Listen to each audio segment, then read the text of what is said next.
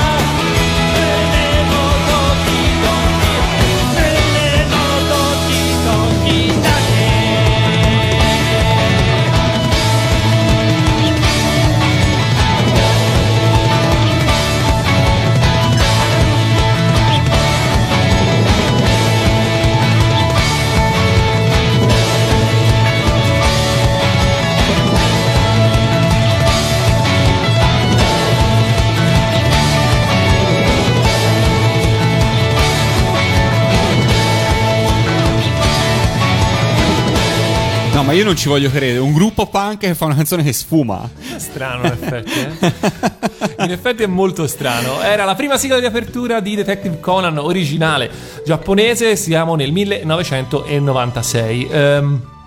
Ah, questo smentisce quello che ho appena detto prima, cioè che le serie arrivavano poco dopo in Italia, perché secondo me è arrivato un bel po' dopo. Quando è arrivato? Eh, secondo me sono passati un po' di anni. Ora guardo la data della prima messa in onda italiana di Detective Conan, ma insomma sono passati un po' di anni sicuramente rispetto al 96. Strano perché credo, credo che, Detective, che, Detective, Conan, ora magari parlo anche in italiano, ehm, eh, sia, una, sia una di quelle serie che ha avuto successo fin da subito in Giappone, nel senso che... Eh, allora, lo si vede da ovviamente dalla, dalla durata, eh, dal fatto che non sia stata cassata immediatamente, eh, però anche dal fatto che fin da subito avevano iniziato ad essere prodotti anche per esempio dei, dei film eh, cinematografici. È arrivato nel 2002 comunque eh, Detective cavolo, Conan in eh, Italia, quindi insomma un po' in ritardo. Comunque, vabbè, eh, niente, sa, avranno avuto i loro motivi per. Eh, probabilmente perché c'era troppe persone eliminate e quindi non, non sapevano se, se, se, era il caso, era il caso no di trasmetterla. Eh, vabbè, l'eliminazione è un problema dei, per i giovani. Allora, no, vabbè, comunque di, di David Conan abbiamo già parlato in abbondanza sia eh, nella puntata Guardi e Ladri, sia quando appunto parlavamo di censure e disadattamenti. Non ci torniamo sopra, andiamo un attimino invece fuori dal discorso eh, cronologico per andare a parlare di un fenomeno eh, del tutto nuovo eh, che riguarda l'animazione degli anni 90, ovvero eh, serie d'animazione con soggetti tratti da videogiochi.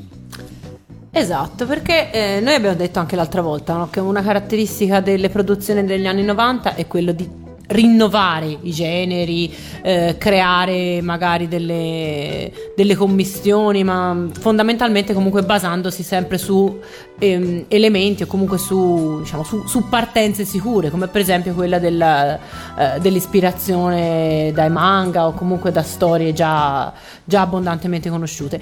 E questo è forse uno dei pochi eh, fenomeni veramente nuovi degli anni 90, cioè i, le serie animate che prendono ispirazione dai videogiochi e non più dai manga eh, o, da, o dai romanzi. Allora, cominciamo a dire che appunto gli anni 90 sono il periodo in cui veramente i videogiochi iniziano a entrare prepotentemente nella vita dei giovani. Eh, questo specialmente in Giappone, ma comunque in tutto il mondo. Teniamo conto che. Ehm, comunque eh, stiamo passando, è il periodo in cui iniziano a fare eh, la comparsa le prime console a 32 bit, quindi parliamo di PlayStation innanzitutto e ehm, anche se insomma c'è da dire che se si vanno a vedere i numeri di vendita probabilmente in Giappone tutti i eh, ragazzini possedevano un uh, Super NES, un Super Nintendo all'epoca, quindi insomma eh, già erano diffusi. Con eh, invece il, eh, l'uscita della PlayStation specialmente il mercato dei videogiochi fa i primi passi verso uh, il divenire quel fenomeno mondiale che è ad oggigiorno, in cui è un'industria che, uh, se non sbaglio, fa, fa più soldi del, del, del, cinema. Lo fa in tutto il mondo, quindi immagino anche in Giappone sì. non sia assolutamente da meno. E, e, questo porta a piano piano sempre più, eh, diciamo, eh, all'inizio si prende soltanto magari ispirazione, quindi eh, si, si, si, prendono dei personaggi già creati, perché poi comunque alla fine nei videogiochi non sempre la trama era così eh, definita, diciamo, era a servizio di un videogioco che magari aveva una durata di fruizione di qualche ora. Uh, però i personaggi magari erano, erano, famosi e quindi si prendeva spunto dai personaggi per creare poi delle, delle serie all'inizio. Poi in realtà uh, sempre di più l'industria dell'animazione e quella dei videogiochi sono andate di pari passo per creare prodotti multimediali che uh, hanno avuto anche moltissimo successo e adesso andremo a vedere quali, ma cominciamo dalle prime produzioni.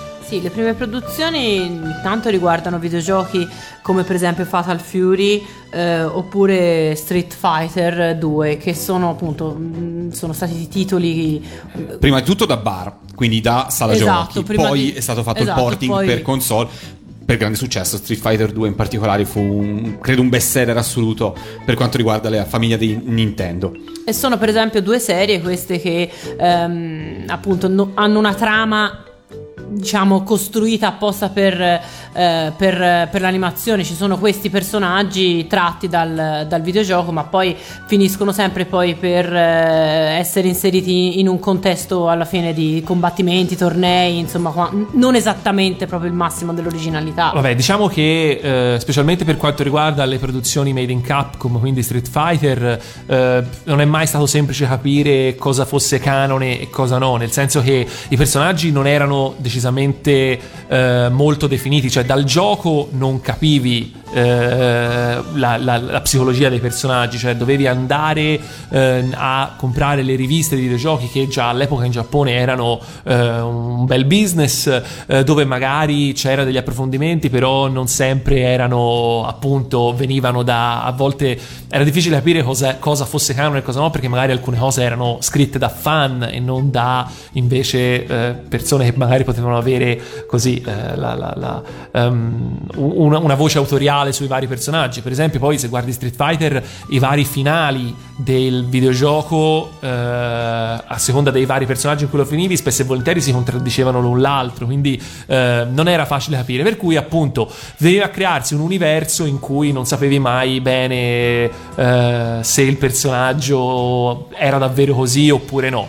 Un po' meglio per i lavori di casa SNK, quindi Fatal Fury prima e Art of Fighting dopo, eh, dove i personaggi avevano un po' più di backstory eh, scritta in maniera diciamo uniforme, ma che comunque anche lì eh, poi arrivavano gli anime e raccontavano comunque storie completamente al di fuori di questa continuity e quindi diventava difficile davvero raccapezzarsi. Io non sono un'esperta di videogiochi, però eh, ho visto queste serie quando sono arrivate in Italia e secondo me quella un pochino meglio, comunque più curata anche a livello eh, di realizzazione tecnica, di storia, eh, secondo me è Virtua Fighter, che è un prodotto della TMS, quindi eh, andata in onda nel 1995 su eh, TV Tokyo per la prima volta, arrivata anche da noi su JTV qualche anno dopo, nel, nel 97 e mh, era una serie anche lì dove c'era il solito gruppo di combattenti, di esperti di arti marziali che doveva ehm, affrontare altri combattenti che venivano inviati contro di loro da un'organizzazione criminale che aveva dei piani più o meno loschi in cui loro poi erano finiti per, eh, per essere coinvolti. Aveva dei personaggi un po' meno cioè, sempre abbastanza stereotipati, ma un po' più approfonditi forse rispetto al, eh, insomma, alla storia del, del picchiaduro che invece era rappresentati dalle serie precedenti. E a me piaceva tantissimo il fatto che eh, quando c'erano i combattimenti le- il filmato veniva rallentato e la voce fuori campo spiegava a te come si poteva realizzare il tal colpo, come ci si poteva difendere, in modo appunto che chi, chi vedeva, i ragazzini che lo vedevano, forse ci dovessero provare con cognizione di causa, insomma, senza... Ma come? Non dicevano poi, però mi raccomando, non fatelo a casa. No, a me non sembra di ricordare che lo dicessero. Io ricordo che c'erano delle spiegazioni anche abbastanza dettagliate su come si poteva poi rifare il colpo tal dei tali. Questi giapponesi che attentano Ai, ai, alla, ai. alla salute dei nostri bambini. Ascoltiamocela una sigla tratta da un picchiaduro, come ha detto benissimo Valentina, si identificavano proprio così questi videogiochi, soprattutto all'epoca, e l'abbiamo citato prima, Street Fighter, uno Sì, dei grandi perché- titoli, se- soprattutto come videogioco in particolare. Sì, perché a me alla fine Virtua Fighter non è mai piaciuto né il cartone né il videogioco. Preferivo Street Fighter che in Italia ha avuto una sigla bella perché eh, i Dam a me la sigla dei Dam è sempre piaciuta veramente un sacco una sigla con la barba come si Una sigla dice. con la barba, anche se non nasce come sigla, la canzone dei Dam faceva parte di un loro album e poi chissà per quale vicissitudine è stata abbinata a diventare poi sigla di Street Fighter e senza offesa per i Dam credo sia il loro più grande successo, devono sicuramente la fortuna a questo cartone animato e al fatto di essere diventata una sigla. Ascoltiamoci invece la sigla giapponese così come l'hanno conosciuta nel magico paese del sollevante. Non l'avevo mai detto in tante puntate di Yatta, stasera l'ho detto.「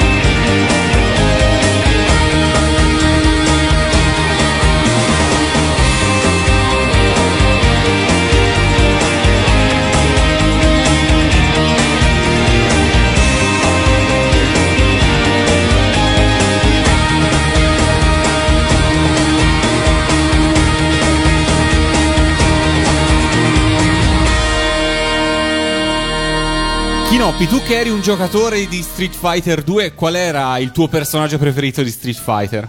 Ah, Quale, eh, quale sceglievi generalmente quando giocavi a Street Fighter? Ah, Street Fighter 2 all'inizio era Blanca.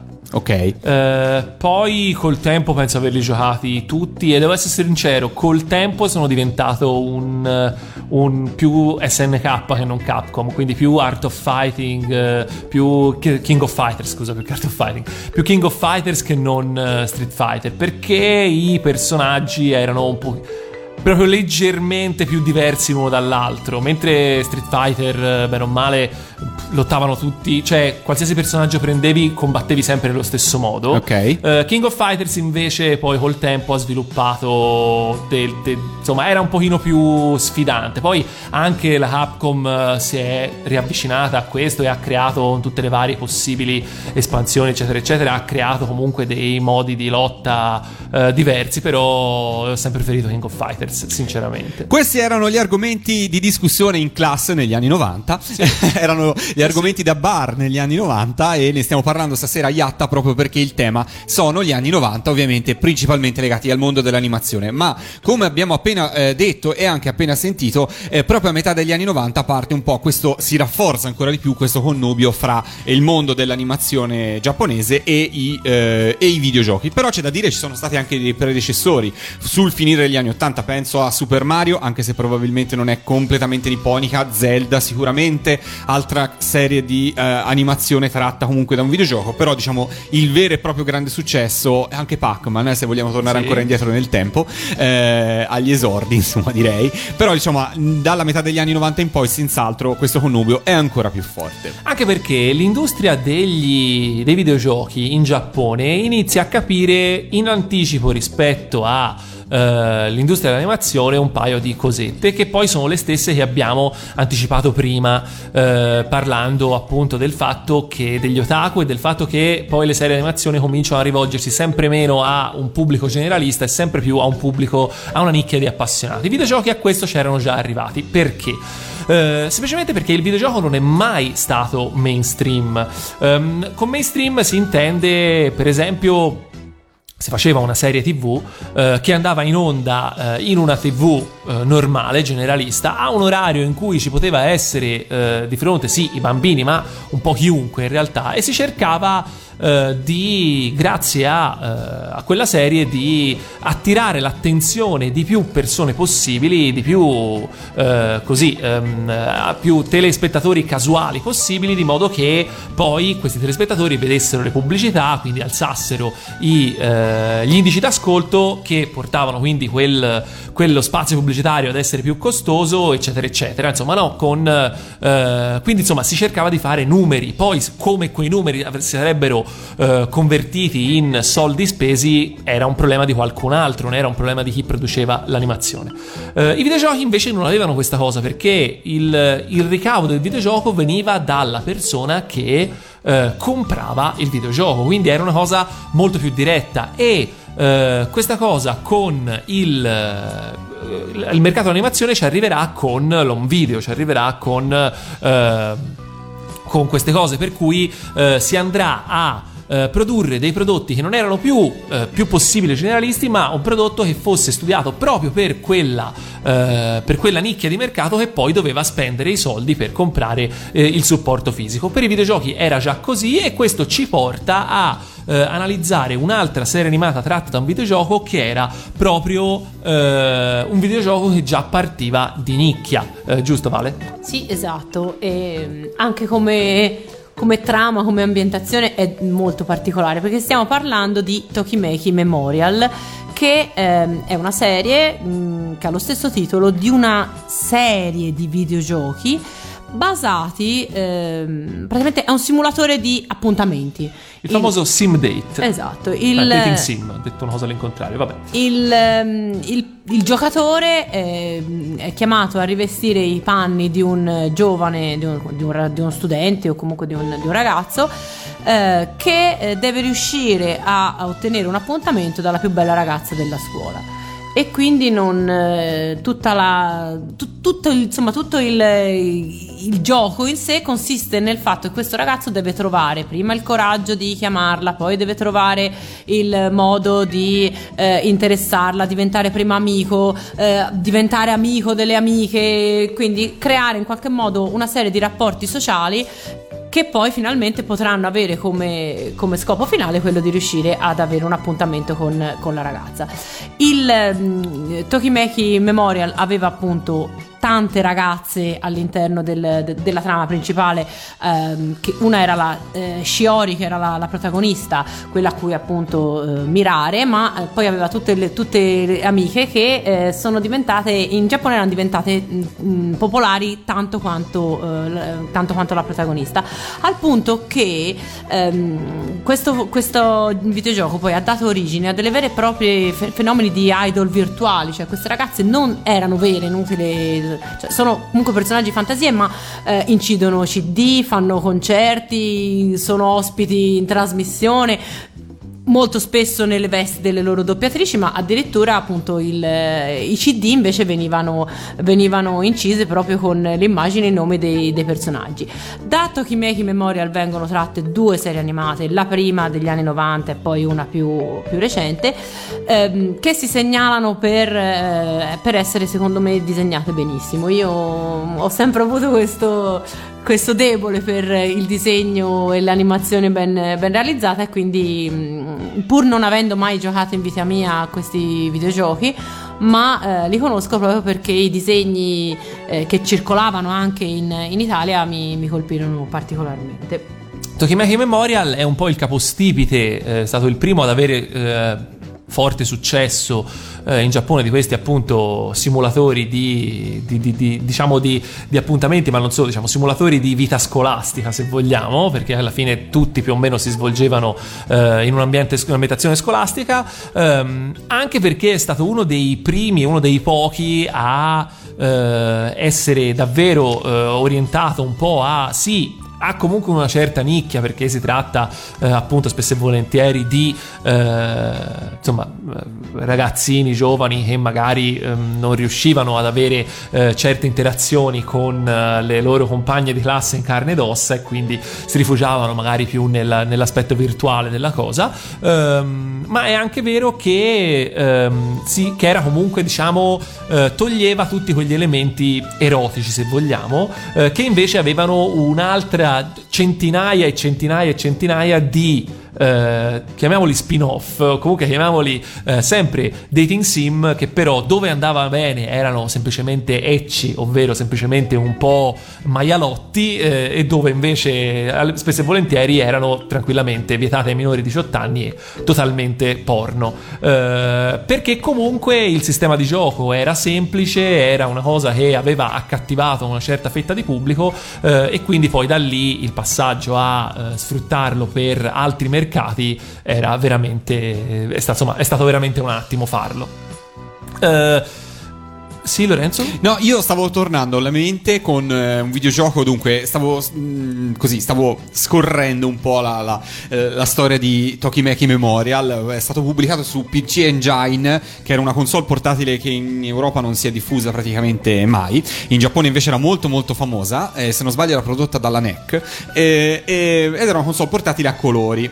E mi ricordo che all'epoca su questa console uscivano un sacco di giochi molto giapponesi, fra cui un gioco, e non riesco a ricordarmi il titolo, il cui il eh, svolgimento era questo. Tu eri un bambino seduto su un VC e facevi la cacca sul VC che ehm, dall'altro uccidevi eh, i tuoi avversari. Devo ritrovare questo videogioco. Uccidevi. Uccidevi, non so cosa facevi, no, agni- no com'è che dice? Eliminavi. Eliminavi. Devo qualcosa del genere, devo così ricordarmi. Ma i tuoi nemici erano i nemici dell'igiene? I tuoi amici No, perché- erano loro probabilmente. Cos'è che poi- Eh, non lo so, però insomma i giapponesi erano molto fantasiosi con, eh, con questi, con questi videogiochi, devo E dargli atto. E nessuno si è mai sognato di importare queste, queste perle. No, Io- però ricordo una recensione su Consolmania, insomma, su una rivista italiana che all'epoca non credo esista più Consolmania, eh, che insomma recensiva videogiochi e mi ricordo una divertente recensione di questo videogioco qua. No, ricordo anch'io che in quei tempi c'erano appunto queste console solo giapponesi che erano veramente fantascienza per noi che leggevamo appunto le riviste di, di- di videogames o che ci scrivevamo anche in alcuni casi.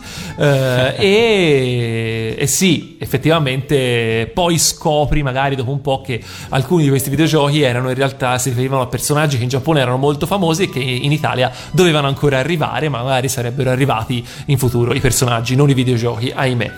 Eh, ci ascoltiamo Qualcosa? Sì, certo. Che cosa ci andiamo a ascoltare? Ce l'avevamo la sigla di Tokimeki Memorial? Eh, sa- eh, n- non lo so, Chi- oh, P- non mi fare queste domande. Controlliamo.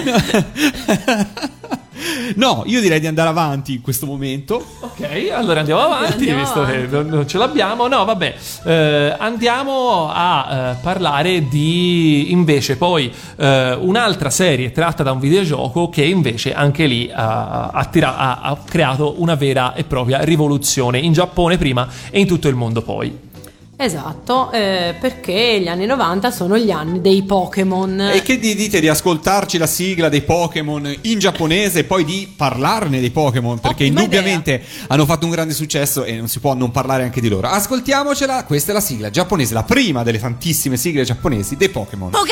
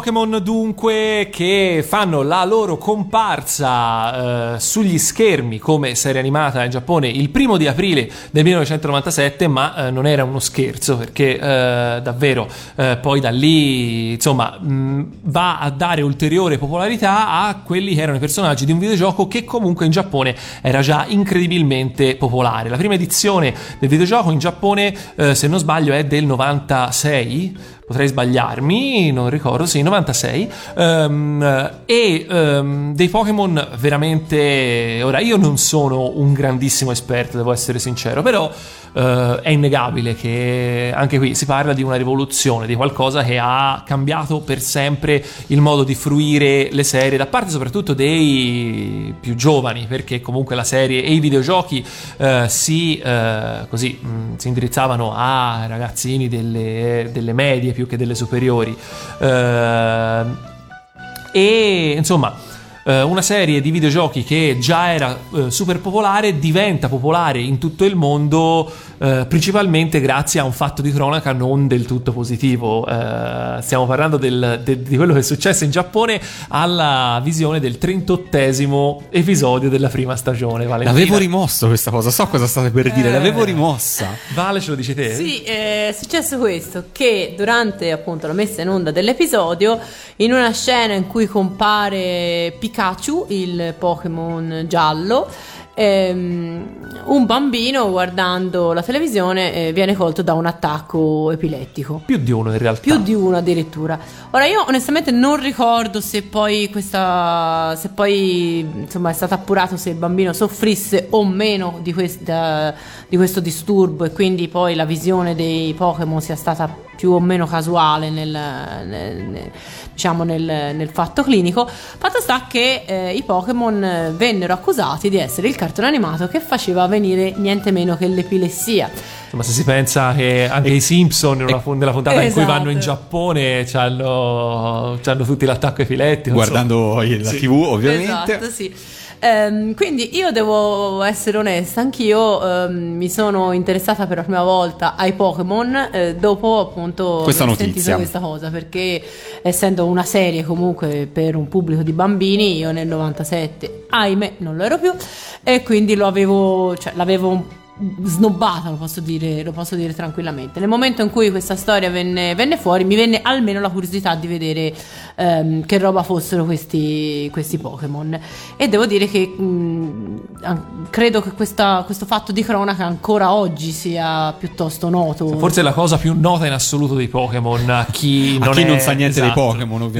Esatto, no? Poi in realtà è, un- è- è una serie di grande successo. Fu un successo anche di, di costume anche in Italia, perché comunque tutti parlavano dei Pokémon, tutti in fondo anche scherzavano sui Pokémon. Era una cosa che in fondo nel- non si vedeva da tempo. Una serie che era riuscita in qualche modo a andare al di là del successo della serie stessa per il target a cui era indirizzata, ma era veramente un successo ehm, a tutti i livelli. Quindi ci si scherzava su, si poteva prendere in giro eh, i protagonisti, però di fatto era sinonimo di un grandissimo successo. È stata tra l'altro una delle, delle, ehm, una delle serie protagoniste di quella che è stata, diciamo, un po' la, ehm, il vero boom degli anime negli Stati Uniti.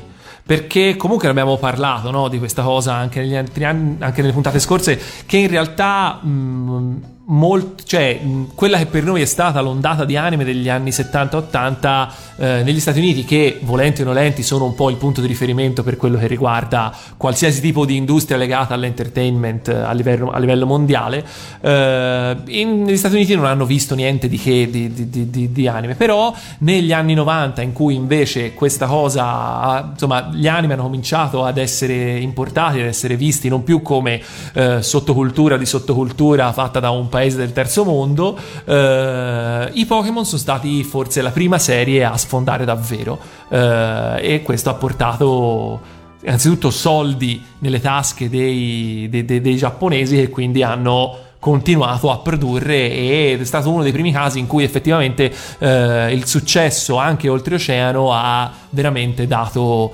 eh, dato legna eh, a, tutto il, a tutto il movimento. Credo che poche altre serie possano eh, vantare di essere state distribuite in così tanti paesi come sono stati distribuiti Pokémon. È un numero incredibile di episodi. Sì, Insomma, esatto. siamo oltre Siamo in nove- intorno ai su- 900 episodi. episodi, Per esatto. cui veramente insomma, complimenti a questa serie e alla longevità. Per cui io eh, sono sempre della, della serie, insomma, dell'opinione che eh, poi una serie ti possa piacere o meno, ma che se, se arriva a così tanto successo non è perché ci sono. perché in qualche modo ha qualcosa che coinvolge e piace il pubblico. Quindi, insomma, merito anche ai Pokémon da questo Beh, punto di sicuramente vista. comunque la formula è, è originale eh, perché non, eh, eh, insomma, non- non, si era visto. Si tratta comunque di, di ragazzini che eh, addestrano mostriciattoli, insomma, creature aliene per farli combattere fra sé. Ne parlavamo prima quando eravamo fuori onda, che appunto è un modo anche. eh, diverso per proporre eh, le scene di combattimento nel- nell'animazione eh, è un modo anche, se vogliamo, più sicuro, cioè i bambini non cercano più di imitare eh, appunto il colpo segreto del drago nascente o i cento colpi di Okuto, ma eh, si ingegnano perché sia il Pokémon eh, a dare mazzate, quindi insomma è, è, se vogliamo più... Quindi, più bambini, tranquillo. comprate un cane da combattimento e poi. Comprate un dogo argentino. No, eh, sì, in effetti. Eh, comunque poi insomma la formula è stata vincente eh, per tanti motivi, è stata vincente perché ha eh, trovato subito un pubblico disposto a, a imbarcarsi in questa avventura e soprattutto disposto a spendere un sacco di soldi eh, in quello che sono stati gli infiniti eh, oggetti di merchandising legati alla serie, a partire dal videogioco sicuramente che eh, comunque varie edizioni con le sue varie espansioni eccetera eccetera, quindi comunque già tanti soldi andati lì, più poi eh, per esempio giochi di carte collezionabili che poi da lì in avanti sarebbero diventati lo standard per questo tipo di serie, quindi eh, si cerca, la serie è veramente un viatico per eh, cercare di introdurre ehm, alcuni, de- cioè, alcuni dei personaggi e alcuni dei mostriciattoli in questo caso eh, al pubblico e per poi portarli di fronte a un mondo più ampio ancora che è quello dei videogiochi, che è quello dei giochi di carte o che è quello che sarà in futuro eh, delle trottole, de- de- de- di quant'altro, cioè qualsiasi eh, tipo di, di gioco collezionabile in cui in realtà poi si va ben oltre quello che c'è nell'animazione. Quindi eh, si può parlare veramente di serie anime eh, che sono di fatto degli enormi trailer per quelli che poi sono altri eh, prodotti di altri media. Sì, infatti i Pokémon hanno generato un- una sequela infinita di cloni o di serie più o meno simili. Una volta sono i mostri, i ciattoli, una volta sono le trottoline, una volta sono le, le macchinine, ma insomma fondamentalmente sono... eh, insomma, la, la formula è sempre, è sempre quella e tra l'altro si rivela sempre di successo, cioè alla fine tutte queste serie sono tutta, è tutta roba che ha avuto successo in Giappone, l'ha avuto anche da noi, ha trainato il relativo giocattolo, videogioco che poi era, era collegato. Ehm, tra i vari cloni dei Pokémon penso si possano citare i Digimon, eh, un prodotto Toei per- tra l'altro, quindi per- realizzato per Fuji TV, Fuji Terebi nel 99 che è andato in, in onda sulla Rai da, a partire dal 2000. Anche qui la storia è sempre la so- solita, ci sono, i, mh, eh, ci sono dei ragazzini che devono adde- addestrare, allevare via più che altro dei- delle, creature, delle creature virtuali. Ehm, però quest- la, la differenza sta nel fatto che in questo caso le creature devono eh, digevolvere, cioè devono crescere fondamentalmente, non, non- non- non- le devi solo addestrare, ma devi proprio mh, portarle allo sviluppo eh, in modo che appunto poi possano, possano combattere il solito eh, cattivo, in questo caso. ehm, che ha mm, preso possesso del- del- di un'is- dell'isola virtuale dove poi si, si svolge la, la serie. Io dicevo appunto prima, fu- fuori onda, mi chiedevo se questa storia dei, Gi- dei Digimon non avesse un qualche legame con il successo del Tamagotchi, che era un giocattolo Prodotto dalla Bandai. prodotto dalla Bandai, eh, forse qualcuno se lo, se lo ricorderà. Io l'ho avuto, nonostante anch'io non l'ho fossi in avuto, età me l'hanno regalato perché me l'hanno portato dal Giappone e onestamente a me è morto quasi subito perché proprio non avevo né la pazienza né la voglia di occuparmene. Eh, però appunto Sepolto dalla cacca. non Ah. credo sia morto di fame. Se Ah, non, almeno la povero. prima volta è morto di Povero. fame, poi dopo. Poi è morto di batteria. No, dopo poi l'ho, l'ho rifilato a qualcuno Ah, ok. al posto mio. E quindi, appunto, anche lì si trattava insomma sempre di un, eh, di un divertimento a metà fra il virtuale e il, il giocattolo che ha avuto un grosso impatto. Eh, Ora non se ne sente parlare quasi più, per questo mi chiedo se effettivamente qualcuno ancora se lo ricordi. Ma in realtà il, eh, è cambiato, cioè in Giappone po- qualche tempo fa c'è, c'è stata una sorta di, di- di rilancio del, del Tamagotchi, ovviamente eh, ammodernato a quelli che sono i tempi adesso, quindi se non sbaglio era eh, anche lì c'era sicuramente una serie animata, qualcosa, però credo che il giochino in sé per sé fosse sia sicuramente un'app per smartphone adesso, eh, perché come è logico che sia, è quella la piattaforma più, più diffusa di tutte.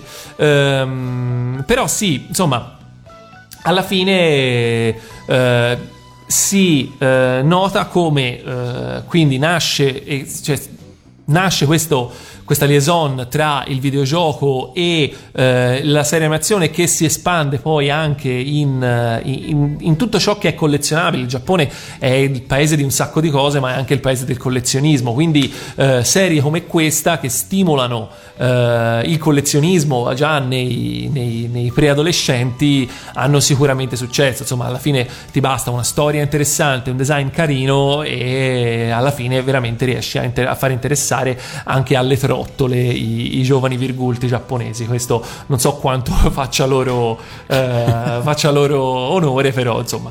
Eh, ci ascoltiamo la sigla dei Digimon. Andiamo avanti in realtà perché la prima serie dei Digimon eh, esordisce in Giappone nel marzo del 99, quindi siamo andati un po' avanti in quella che è la fine degli anni 90 eh, in Giappone, però insomma mh, dice- direi che eh, per essere filologicamente corretti è bene andarcela ad ascoltare. Butterfly, la prima sigla dei Digimon.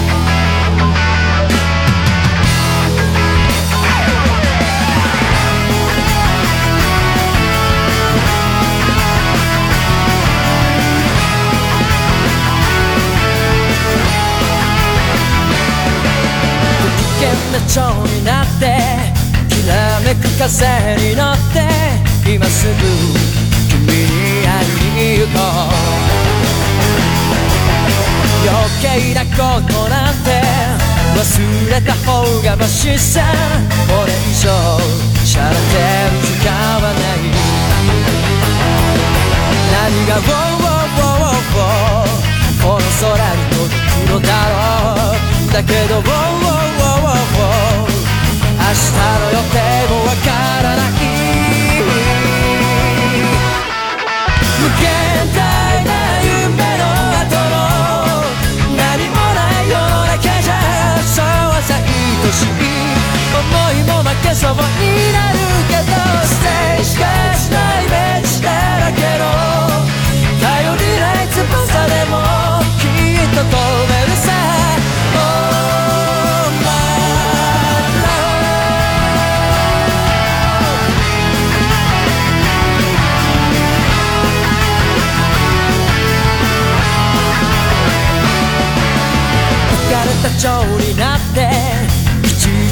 風に乗ってどこまでも君に会いに行こう。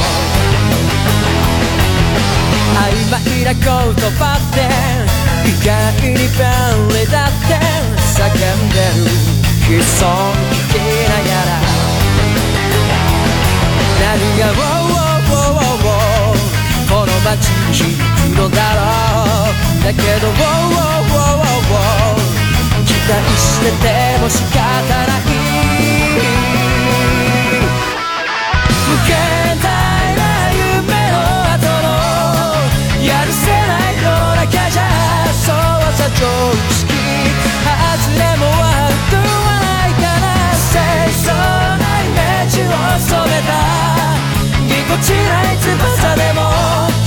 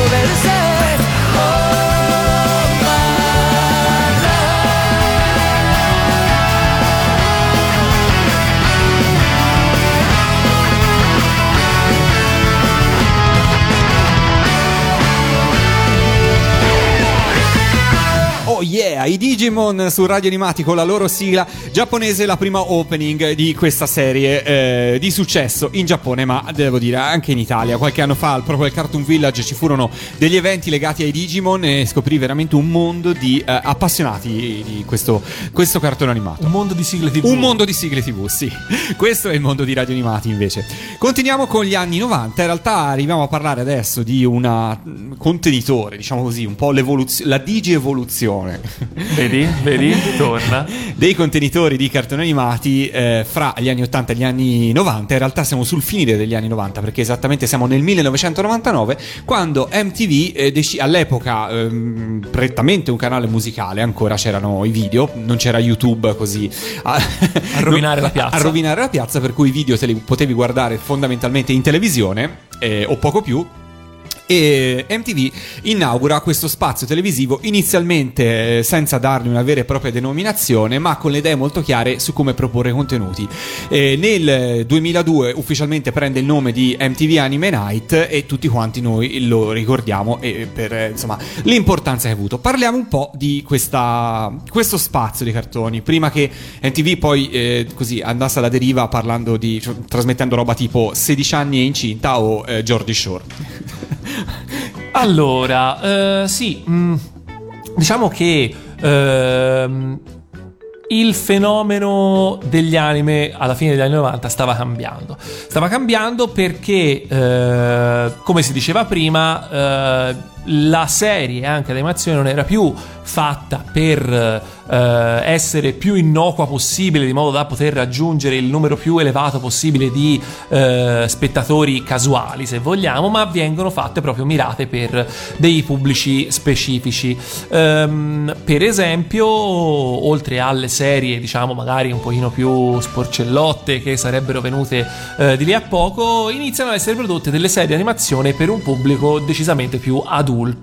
Eh, e sono proprio queste le serie che vengono prese in considerazione da MTV per cominciare questa sua fascia. MTV che comunque eh, voleva darsi e si dava un tono abbastanza cutting edge, come si dice, no? Io lo sento, lo, lo sento dire questa cosa, non so cosa significa davvero, però eh, insomma di essere fighi, di essere al passo coi tempi, eccetera, eccetera, scelgono eh, delle serie che appunto nascevano già non proprio per bambini, perché eh, ehm, poi in realtà le- i video musicali erano anche per bambini, però ehm, Insomma, si cerca di andare su un genere diverso, anime diversi, trasmessi a un orario diverso da quello che eh, storicamente si associava al- ai cartoni animati. Eh, la prima serie in assoluto trasmessa eh, da MTV è Cowboy Bebop e se andiamo a vedere anche in Giappone, eh, Cowboy Bebop è una serie che veniva trasmessa eh, contemporaneamente, eh, no contemporaneamente, in realtà ebbe una eh, prima trasmissione eh, in chiaro alle 18, quindi in un orario comunque abbastanza eh, normale, se vogliamo, per i. eh, per una serie animata, però eh, solo alcune puntate leggermente tagliate, leggermente modificate. Insomma, eh, era anche lì forse più eh, un, eh, un- uno spottone, una pubblicità per poi la trasmissione effettiva che invece è andata in onda sul, su Wow che era una rete satellitare giapponese che ai tempi e per qualche anno è stata veramente punto di riferimento per, per l'animazione di un certo livello e venivano trasmesse comunque a luna di notte. Quindi eh, in realtà forse in Italia siamo stati anche più avanti rispetto, a- rispetto al Giappone perché comunque quella stessa serie senza censure è andata in onda in prima serata eh, e su una rete in chiaro. Quindi eh, insomma forse in Giappone ancora più che da noi eh, si era consapevoli che il mercato stava cambiando e che eh, comunque non aveva senso presentare una serie di un certo tipo per un pubblico così, diciamo, eh, normale, standard. Sì, infatti, tra l'altro io ricordo benissimo che eh, negli anni in cui l'MTV Anime Night eh, prendeva piede, tra eh, quelli della mia generazione si ritornava a parlare di cartoni animati, segno che comunque era non soltanto era giusto l'orario, ma era giusto anche il, il target a cui queste, eh, a cui queste serie facevano, facevano riferimento. Io appunto ricordo eh, a- ai tempi dell'università, o comunque anche, anche più tardi, poi che ehm, in cui appunto le serie trasmesse dall'NTV Anime Night venivano seguite anche non necessariamente dai nerd otaku, ma comunque in generale attiravano un pubblico anche di appassionati magari non, non fissati, ma comunque riuscivano a catturare questo, questo pubblico. Anche perché va detto che le serie trasmesse da NTV sono state tante e sono state di genere vario. Insomma, non c'è stata. Cowboy Bop è stata sicuramente forse una delle migliori. eh,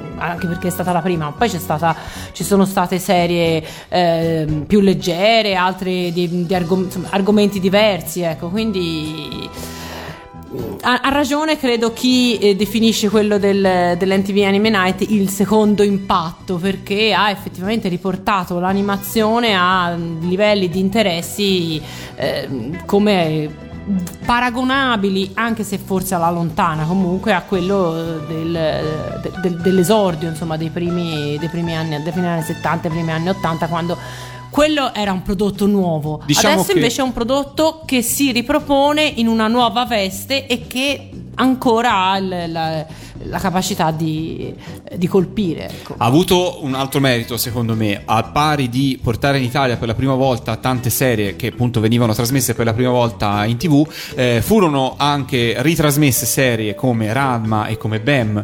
Ranma era già stata trasmessa su circuiti locali, però con una programmazione subalterna, per cui non c'era un ordine filologico di tutti gli episodi, non era stato, non era stato curato eh, bene fino in fondo. Bam era da anni che era scomparso dagli schermi televisivi, eh, era da poco uscito in DVD, però eh, do- tornava in tv veramente dopo tanto tempo. Quindi c'era un'attenzione, una cura a voler trattare i cartoni animati come eh, delle opere che dovevano avere il loro massimo rispetto e essere trasmesse nel modo migliore possibile. Quindi questo va sicuramente eh, reso merito a, eh, a chi curava questa trasmissione appunto per MTV.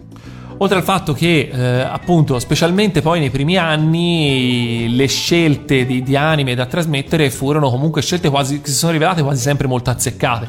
Cowboy Bebop, che è stata, diciamo, la prima serie copertina eh, dell'NTV Anime Night, è una serie che, insomma, non si discute qualitativamente, è eccelsa e, eh, benché non abbia magari lasciato eh, un'impronta così forte a livello di cultura popolare ne- in- nella generazione che l'ha guardato, forse perché comunque ancora era troppo presto per questo, eh, però comunque è una serie che è stata sicuramente ehm, valida anche per sdoganare un po' questa cosa, cioè fosse stata una serie magari più bruttarella o più... eh, o diciamo meno, meno, meno, meno densa di contenuti, forse non avrebbe avuto eh, lo stesso effetto proprio su un pubblico che magari andava eh, a cercarsi qualcosa in più rispetto al classico cartone animato, tra virgolette. Eh, poi soprattutto l'Anime Night di lì a un paio d'anni fu anche il veicolo con cui una tut- in Italia veramente si eh, riuscì a fruire Evangelion. Eh, gli appassionati italiani in quel momento sono arrivati ad Evangelion davvero, cioè prima sì c'erano i fansub, c'erano queste cose, c'era, era già uscita anche una versione on video se non sbaglio. Sì, esatto, era già uscito in, in videocassetta. Però non era, non era terminato all'epoca, se non ricordo male, perché io l'avevo Sì, già pare. vista ne avevo già vista una buona parte in, in videocassetta, però gli ultimi episodi invece li ho visti, li ho visti in tv.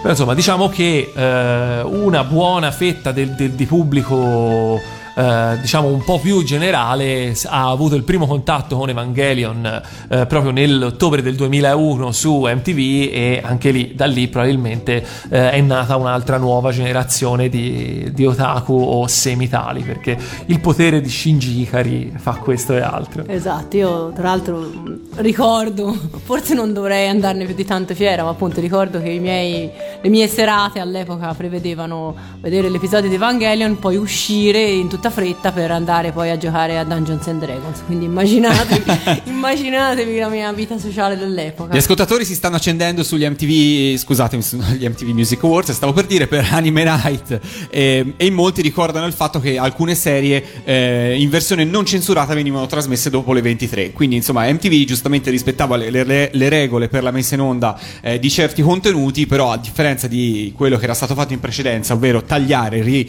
stravolgere o comunque riadattare i cartoni animati, si lasciavano integrali, semplicemente si collocavano nella fascia oraria corretta. Quindi ne approfitto per salutare nuovamente eh, Roberta, Simone, eh, Giovanni, Francesca, insomma tutti gli amici e gli ascoltatori di Yatta che in questo momento stanno così interagendo e conversando con noi attraverso la nostra pagina Facebook. E questo ovviamente ci fa molto molto piacere. Poi, tra l'altro, io direi anche questo: che l'NTV Anime Night ha avuto un, un clone, perlomeno, ne- quantomeno nella. Eh, nella, concezione, nella concezione perché poi Rai 4 quando ha creato diciamo il, eh, i, i giovedì dedicati a- all'animazione giapponese secondo me a quello aveva come, come punto di riferimento. Ed è un vero peccato che eh, l'offerta di Rai 4 sia ormai molto ridotta e relegata a un orario impossibile perché le mezzanotte.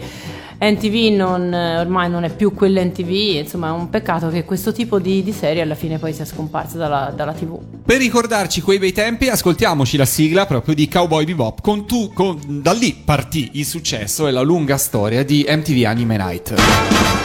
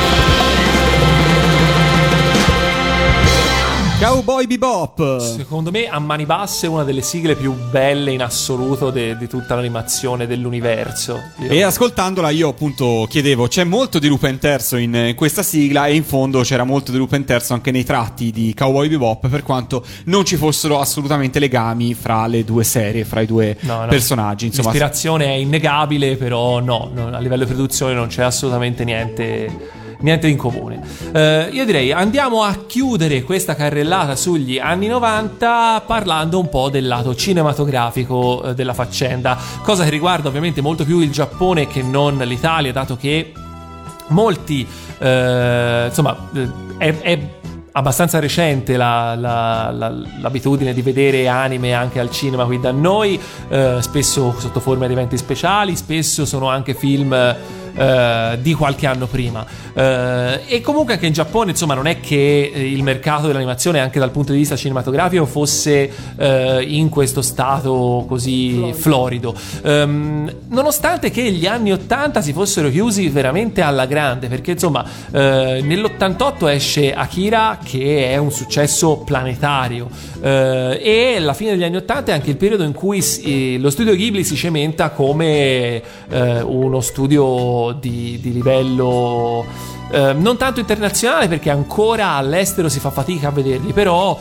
eh, film come Totoro eh, nel novan- nell'88 e soprattutto Kiki eh, nell'89 fanno il botto, come si suol dire, e da lì in avanti eh, è, tutta, è tutta discesa per lo studio Ghibli. Eh, eh, diciamo che eh, l'insegnamento di Akira, ovvero il fatto che si possa produrre un'animazione anche di un certo livello, per- anche per adulti, perché insomma Akira è eh, sicuramente tutto tranne che un film per bambini, viene- ci vuole un po' eh, per, per essere recepita. E dobbiamo andare al eh, 93 per avere eh, il film diciamo più eh, serio d'animazione che però unisce anche un certo successo commerciale. Stiamo parlando del secondo film di Pat Labor che è a tutt'oggi riconosciuto come uno dei grandi capolavori eh, dell'animazione giapponese. Un film che eh, con la serie di Pat Labor ha veramente a che spartire soltanto i personaggi perché il tono è completamente diverso, è quasi un, un trattato di, di- di- di- politica, se vogliamo, si, si basa su fatti di cronaca giapponesi veri eh, e insomma mm, è un film davvero molto molto bello che invito a, a- a vedere per chi non l'avesse fatto. Valentina, tu... Sì, no, io, io l'ho visto perché tra l'altro invece ti devo, eh, ti devo dire che eh, questi film, perlomeno i più famosi film degli anni 90, in realtà da noi sono arrivati, sono arrivati in videocassetta, quindi è vero che non si vedevano al cinema, è vero che non li passava la tv, ma è vero che già arrivavano le videocassette, quindi io ho visto Pat Labor, eh, il 2, anche l'1, e sì, io in effetti diciamo, i riferimenti al- alla cronaca e al- alle vicende politiche del Giappone all'epoca non li, non li capii, li ho, li, ho, li ho scoperti dopo e ho scoperto anche tra l'altro che ehm, il dibattito tra quel, quel tipo di dibattito politico poi ha ispirato anche altri, altri film quindi in realtà erano molto eh, mi ha colpito il fatto che eh, in Giappone appunto il dibattito politico venisse poi trasposto in film di animazione insomma Nel frattempo, eh, nel 1995, se da un lato eh, Katsuhiro Otomo prova a bissare il successo di eh, Akira eh, uscendosene con Memorie, che eh, è un film molto bello, un film in tre episodi che non raggiunge sicuramente il successo del suo predecessore, eh, ma che io ricordo sempre un piacere perché è stato un film che eh, ho visto andando al mio primo festival d'animazione assoluto, era il 1997, era un Cartumbria eh, ed ero veramente eccitato come una scolaretta, come direbbe qualcuno che conosco, eh, e fu molto bello vederselo al cinema e con i sottotitoli e con la traduzione simultanea delle cuffie in italiano eh, fatta fare a probabilmente non lo so la, la- la cuginetta di qualcuno perché ricordo alla seconda eh, alla, alla seconda traduzione completamente sbagliata dall'inglese eh, chiusi mandai buttai via le cuffie e cominciai a seguire i sottotitoli. Ehm, mentre invece, sempre nel 1995, giusto un mese prima, invece esce Ghost in the Shell, che è un film che invece lì eh, il successo lo farà sia eh, personalmente, perché comunque è un film che ha avuto molto successo eh, sia in Giappone che all'estero, ma soprattutto eh, lascerà strascichi molto importanti perché eh, uno su tutti, eh, Matrix, gli Wachowski eh, hanno eh, sempre ammesso che Ghost in the Shell è in assoluto una dei- delle principali ispirazioni per Matrix e quindi insomma buona parte del, dell'immaginario fantascientifico hollywoodiano eh, degli anni 90 deve molto sia direttamente che indirettamente a Ghost in the Shell. Esatto. Poi un altro film, eh, cambiando del tutto argomento, eh, è stato Ninja Scroll, siamo- torniamo un attimo indietro, siamo nel 93 ed è stato un film che ha avuto grandissimo successo perché ha ispirato poi tantissimi videogiochi, tantissime serie. Ehm, la, la- la classica storia della, eh, della guerra fra, fra ninja poi ha, ha trovato questa strada e si è trasformata poi in, un, eh, in, in un vero- in una vera miniera di ispirazione per- soprattutto per i, per i videogiochi. E poi gli anni 90 si chiudono con eh, il- l'esordio cinematografico di eh, Perfect Blue, Satoshi Kon, un grandissimo film, eh, so che sei d'accordo con me, Kinoppi. Sì, stavo Esatto, sospirando esatto. perché io lo ridico tutte le volte e, e mi faccio dei nemici per questo, ma... Ma non te li fai qui. eh, no, non qui, però insomma diciamo che... eh, vabbè, ora non, non starò a farmi nemici adesso, però insomma la scomparsa di, di- di Satoshi Kon è stata è avvenuta veramente troppo troppo presto perché eh, era ancora giovane e aveva ancora tantissimo da darci, ci ha dato tantissimo a partire da Perfect Blue, di cui tra l'altro sta per uscire, è già uscita in Giappone una riedizione in Blu-ray e adesso uscirà eh, il- lo storyboard con tutta un'altra serie di lavori, insomma eh, la prossima volta che andrò in Giappone avrò da spendere dei soldi, da lasciarmi un po' di posto in valigia perché poi è un mappattone di carta che pesa un, un quintale eh, e quindi sì, questo andrà fatto.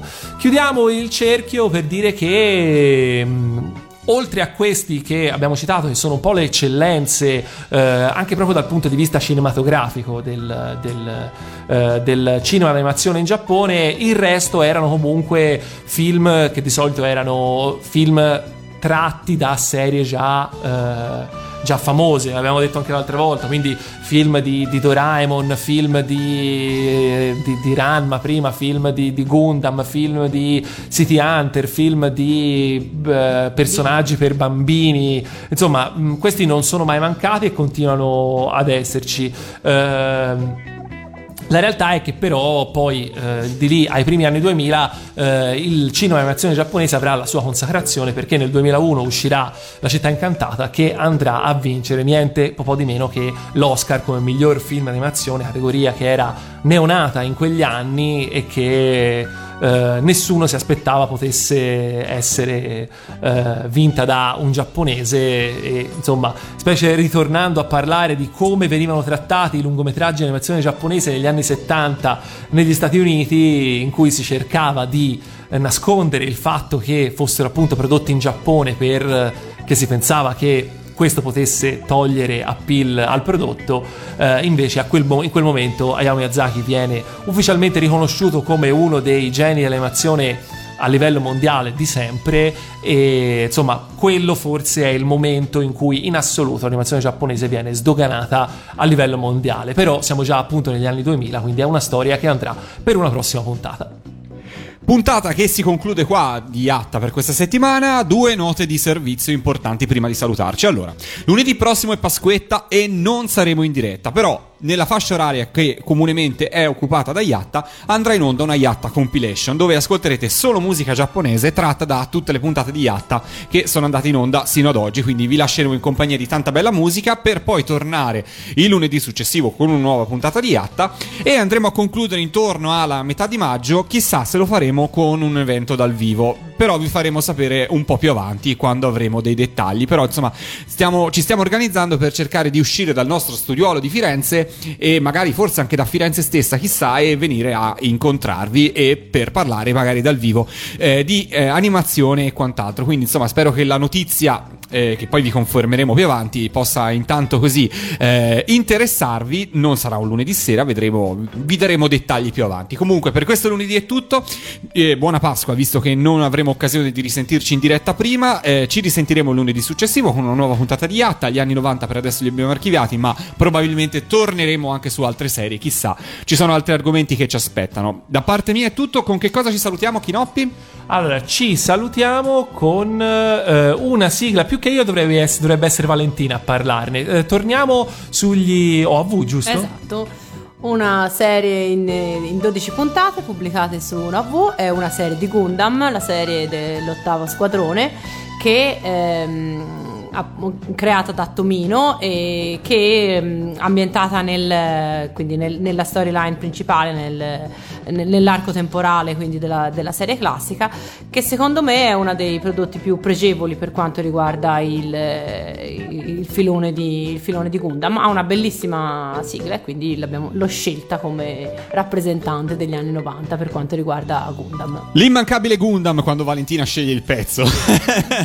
Lo sappiamo è un po' di parte, ma va bene così. Ognuno giustamente ha i propri eroi. E questo insomma è una di quelle serie che ha veramente è- ha- trasversale per più di 30 anni ormai, direi quasi.